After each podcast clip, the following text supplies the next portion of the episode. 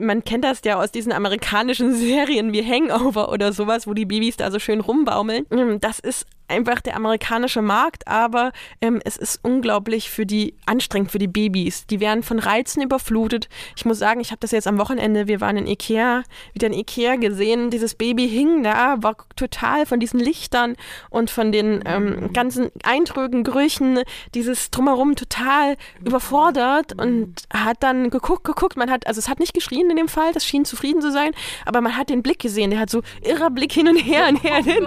Ja, also mir hat er das Baby unglaublich leid getan. Die Tuchtanten. Trag dein Baby ins Leben.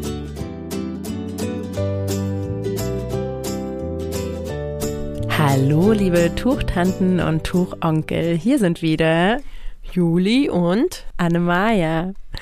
Heute haben wir eine Folge vorbereitet, die ganz besonders für Trageeinsteiger interessant ist. Und wir haben uns heute vorgenommen, maximal 20 Minuten zu quatschen, also die 20 Minuten Grenze nicht zu überschreiten. Übrigens gibt es noch etwas Neues. Ich habe für euch ein Freebie vorbereitet, in dem es um den Tragestart geht. Ein Freebie heißt, dass man sich was gratis downloaden kann, in dem Fall eine PDF. Und da erkläre ich so Sachen wie, womit startet man, soll man sich schon mal vor äh, der Geburt was kaufen? Wo kriege ich Infos her? Wie ist denn das, wenn ich jetzt kein neues Tuch oder keine neue Trage kaufen will? Und so weiter. Die Sachen findet ihr auf www.zufallsmoment.de schrägstrich 5 minus Schritte minus Tragestart. Und wir verlinken das auch nochmal in den Show Notes. Da sich ja viele Eltern am Anfang kein Tuch vorstellen können und eine Tragehilfe kaufen, wollen wir heute die sechs No-Gos mit euch teilen, die ihr beim Kauf einer Trage auf jeden Fall beachten solltet. Und Punkt Nummer eins wäre, äh, dass ihr darauf achtet, wie das Rückenteil ist. Das darf nämlich möglichst nicht fest sein. Es gibt so, äh, in der Tragewelt geistert der Begriff Tragetuchstoff herum. Es gibt keinen Tragetuchstoff ähm, in dem Sinne. Also das ist der Stoff, aus dem Tragetücher gewebt sind. Das ist aber im Prinzip auch Webware, ein gewebter Stoff. Ähm, und wenn ihr das aber anfasst, das Rückenteil, sollte das weich sein, wie eben ein Tragetuch ist. Schön weich und flexibel und anpassbar an den Rücken. Wenn ihr dort Schaumstoff spürt oder irgendwas ganz Dickes, was ähm, vielleicht sogar mit Plastik verstärkt ist oder mit anderen Materialien, also was sich ganz sicher nicht an den Babyrücken anpasst, dann lasst ihr diese Tragehilfe liegen. Also das ist wirklich ein No-Go. Der Rücken vom Baby muss stabil supported werden. Also das Rückenteil muss sich an den Babyrücken anpassen, darf keinen zusätzlichen Druck ausüben, aber muss eben den Rücken stützen. Ja, wenn das Baby so gerade gedrückt wird, weil das Rückenteil eben eine bestimmte Form vorgibt, dann kann sich die Wirbelsäule einfach nicht in der natürlichen Form entfalten. Genau, und man hat ja am Anfang die Babys eher so in dieser C-Form und das wird dann supported. Und je größer die werden, da gibt es ja diese verschiedenen äh, Entwicklungsschritte, ja, streckt sich die Wirbelsäule, bis sie zum Schluss dieses S hat, was wir ja auch haben. Und das kann eigentlich nur ein flexibles Rückenteil gewährleisten, das stabil zu unterstützen. Mhm. Aber flexibel muss man auch schauen. Ne? Ja. Zu elastisch ist auch genau. nicht gut. Und deshalb das, was du jetzt gerade mit Webware genannt hast, hat ja oft die Eigenschaft der Diagonalelastizität, sodass es in Länge und Breite einen richtig guten Support gibt, eine gute Stütze gibt, aber in der Diagonalen eben nachgibt. Und das ist genau der Teil, wo das Kind sich so ein bisschen in die, ja, du hast es jetzt C-Form genannt, also in eine Rundung bewegen kann. No-Go Nummer zwei. Die Tragehilfe hat keinen verstellbaren Steg. Der Steg ist der Teil, der von der einen Kniekehle zur anderen Kniekehle vom Baby reicht und ja, ihr habt eine Tragehilfe nicht lange, wenn sie an diesem Punkt einfach nur festgenäht ist und sich nicht, wie im besten Fall vielleicht, stufenlos einstellen lässt. Besonders bei Babytragehilfen ist das sehr wichtig, weil die Kinder einfach in dem Alter noch sehr schnell wachsen und eher teilweise monatlich ähm, da ein paar Zentimeter verändert. Später ist es dann okay, also gerade bei kleinen Kindern, so ab anderthalb, zwei Jahren, dann wachsen die einfach langsamer und da gibt es viele, die das nicht unbedingt so feinstufig ähm, mit integriert haben. Da ist es aber auch nicht mehr so schlimm. Genau, es gibt ja auch zwei Möglichkeiten, wie der Steg nicht passt. Das ist einerseits, der ist zu klein, äh, wie man das bei diesen ganz alten Tragehilfen manchmal sieht. Also wo man wirklich denkt, okay, das ist jetzt beim Baby von Kniekehle zu Kniekehle und das war's dann. Da könnte man noch was mit Aufpimpen machen, ein Tuch dran binden oder sowas, aber das ist unglaublich äh, kompliziert. Am besten ihr kauft euch eine, wo das wirklich verstellbar ist. Und die zweite Möglichkeit ist, der Steg ist zu breit. Da gibt es manchmal diese neugeborenen Einsätze, die man dann reinpacken soll, damit der Steg optisch verkleinert wird, das Baby die Beinchen drinne hat oder man bindet es ab. Also es gibt auch Möglichkeiten zu breiten Steg zu pimpen, aber ihr müsst halt immer pimpen. Ob das nun zu schmal oder zu breit ist, ihr müsst irgendwas pimpen, damit es am Ende wirklich von Kniekehle zu Kniekehle supportet. Und das kann man ja vermeiden, indem man sich gleich eine Tragehilfe kauft, wo das stufenlos verstellbar ist. Juli, so lustig, was du sagst du musst das pimpen, damit es supportet. Und das ist so geil, weil das ist total TrageberaterInnen-Sprech irgendwie. Ja, also ihr müsst es, komm, wir sagen es mal auf ähm, mit ganz deutschen Worten, ähm, ihr müsst es ein bisschen anpassen, damit es euer Baby von Kniekehle zu Kniekehle unterstützt. Ja, klingt nicht so cool, ne? Aber das meinst du. Ja. Und das gibt's wirklich manchmal ähm, mit Stufen, also mit Knöpfen zum Beispiel oder mit Snaps, die man an bestimmten Stellen festklipst. Und dann gibt es aber auch, das finde ich oft besser, stufenlos, äh, mit Klett machen das viele. Oder auch mit einem Zugband, genau, mit so einem Tunnelzug Genau, und was da das Beste ist, das könnt ihr wirklich nur selber ausprobieren, aber wichtiger ist, auf die anderen Sachen zu achten. Also es sollte stufenlos verstellbar sein, aber wie es verstellbar ist, das ist zum Schluss eher zweitrangig. Mhm, ja.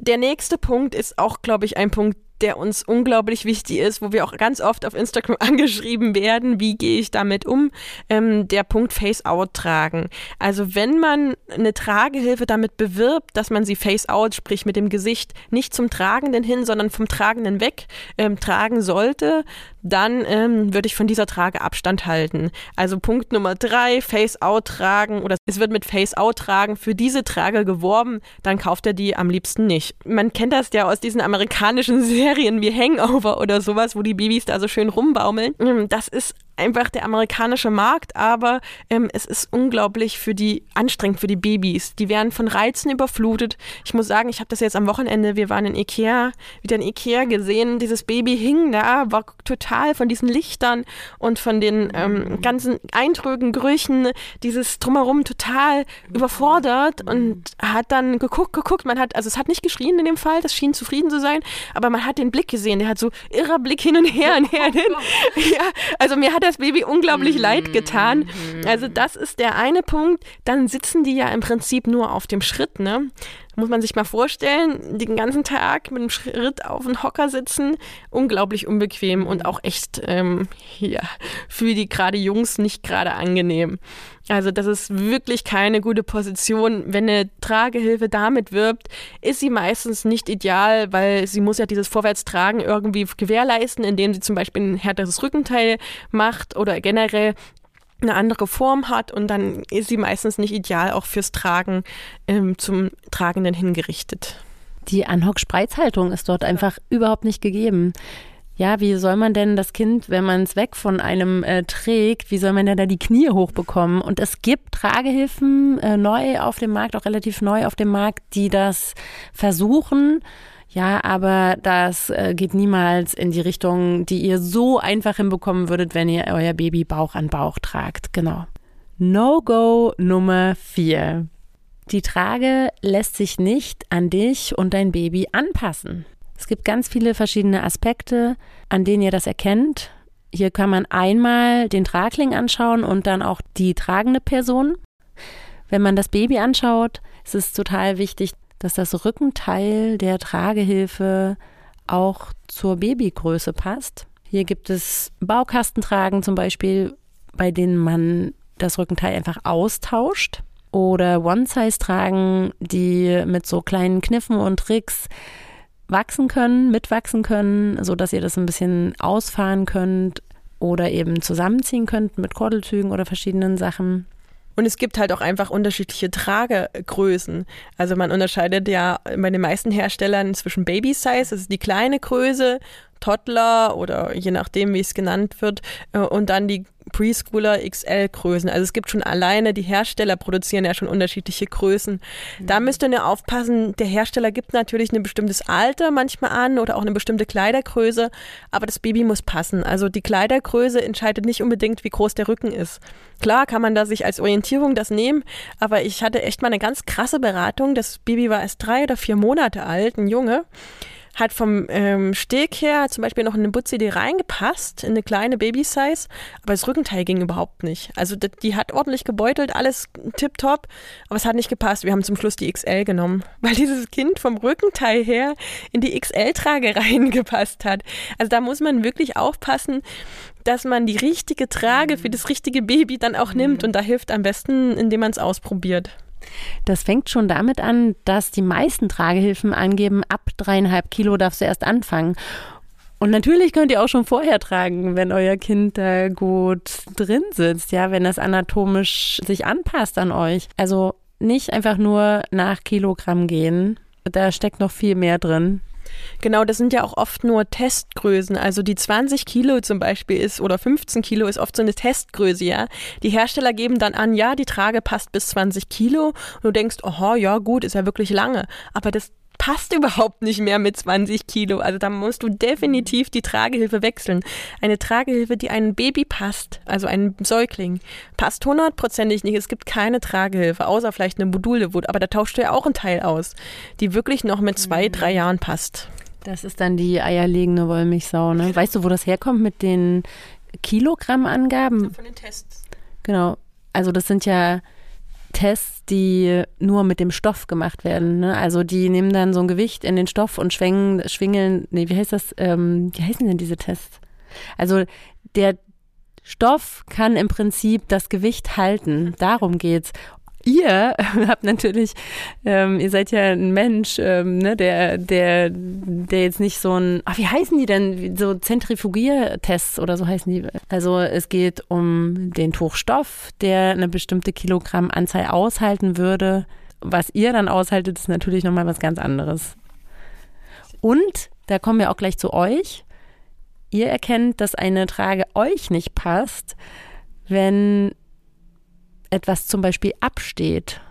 Also gerade Hüftgurte sind da ganz besonders und auch die äh, Träger, die Schulterpolster. Das sind die zwei Punkte, die bei der tragenden Person ähm, direkt auffallen. Das Polster liegt nicht richtig an oder der Hüftgurt ist von der Form her einfach nicht für euer Becken gemacht oder für euren Bauch gemacht. Auch von der Länge her gibt es da manchmal ähm, Unterschiede. Also ich habe zum Beispiel meine Mama erlebt, die ähm, ist praktisch durch jede Trage durchgefallen. Also haben wir ganz lange gebraucht, ehe wir eine Tragehilfe gefunden haben, die wirklich bei ihr passte, an der Hüfte, weil sie sehr schmal war. Und das Gegenteil hatte ich auch schon. Ich hatte eine Mama schon, die hatte eine Trage da, ähm, einfach gekauft, bekommen von einer Freundin und die hat, ging nicht zu. Also sie hat das nicht geschafft, die Trage zu schließen. Mhm. Das war unglaublich deprimierend für die Mama, aber ich habe dann glücklicherweise eine Verlängerung gehabt. Das war der Bonolino, da konnte ich eine Verlängerung, mhm. da gibt es so ein kleines Verlängerungspolster. Ähm, es gibt fast für jede Tragehilfe eine zusätzliche Schnalle oder sowas. Dann könnt ihr das theoretisch verlängern, aber es passt halt erstmal nicht. Es es gibt aber auch Tragehilfen, die unglaublich breit an der Stelle sind. Also wenn man da dann schon eine neue Tragehilfe kauft, kauft man natürlich eine, die komplett unterpolstert ist und komplett einmal rumgeht. Hört da einfach auf euer Bauchgefühl, ja, wenn ihr irgendwie merkt, oh, irgendwie drückt's da oder insgesamt habt ihr so ein unbequemes Gefühl, dann lieber nochmal was anderes probieren. Kommen wir zum fünften No-Go. Die Trage ist nicht fürs Rückentragen geeignet. Wenn ihr wollt, dass eure Trage auch noch über den sechsten Lebensmonat eures Babys hinaus getragen wird, dann würde ich euch empfehlen, dass ihr darauf achtet. Denn wir sind fürs Rückentragen gemacht. Unsere Babys gehören eigentlich schon sehr früh auf den Rücken, denn so können wir eine absolut tolle Entlastung für den Alltag haben. Und deshalb ist das ein ganz wichtiger Punkt. Viele tragen haben das automatisch. Aber es gibt so einige, auch die sogar das ähm, schreiben, dass sie nicht fürs Rückentragen geeignet ist. Und da würde ich direkt die Finger von lassen. Das ist so ein Punkt, weswegen hat Anne mhm. Meier kurz eine Pause gemacht, wo wir uns nicht hundertprozentig einig waren, schon in den Vorgesprächen. Denn eine Trage kann trotzdem ergonomisch sein und auch wirklich eine tolle Tragehilfe sein, auch wenn sie nicht fürs Rückentragen gemacht ist, bin ich der Meinung. Das ist ein Punkt, klar, die ähm, längere Haltbarkeit stimme ich voll zu, aber es gibt doch Tragehilfen wie zum Beispiel Ruki oder sowas oder Masupi. Masupi für kleine Babys, die mhm. sind echt am Anfang auch vollkommen okay und die sind ja auch super günstig. Also Ruki jetzt nicht, aber eine Masupi kriegst mhm. du halt auch gebraucht für 20 Euro. Und wenn du die dann erstmal nur drei Monate oder vier Monate verwenden kannst und danach auf den Rücken gehst mit einer anderen Tragehilfe, ist das auch noch okay. Aber wenn du die Tragehilfe nicht auf den Rücken benutzen kannst, dann wechselst du sie eh irgendwann. Das ist allerdings auch bei der Baby-Size generell. Die wechselst du ja auch irgendwann aus. Von mhm. daher ist das ein Punkt, der wichtig ist, ja, aber den ich nicht als komplettes Ausschlusskriterium nehmen würde, wenn die anderen Punkte alle passen und ich eine super bequeme Trage für den Einstieg gefunden habe und sage, die passt, vielleicht habe ich die auch geschenkt gekriegt und die mhm. ist ganz toll, dann wäre das für mich kein komplettes K.O.-Kriterium. Mhm. Zumal, wenn man jetzt die Auswahl hat und sowieso noch andere hat, ja. Also dann nehme ich die eben gerne fürs Vortragen, wenn sie da bequem für mich ist. Äh, genau, also wenn man mehrere hat, spielt das dann schon auch gar keine Rolle mehr. Aber wenn es die eine Trage ist, die ich habe, die ich auch lange haben möchte, dann ist es wieder wichtig. Also muss man da nochmal ganz individuell gucken.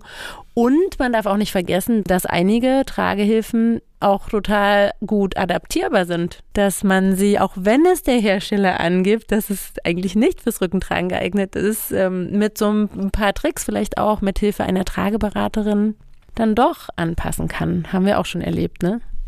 Ja, und bei anderen Tragehilfen wie im Masupi geht es dann nicht alleine, aber mit Hilfe, sage ich mal, wenn jemand anders hinten das festklettert, kriegt man die zur Not auch auf den Rücken. Aber das ist natürlich, wir können jetzt nicht so gegen die Herstellerangaben wettern. Das ist natürlich dann immer eine individuelle Sache. Mhm.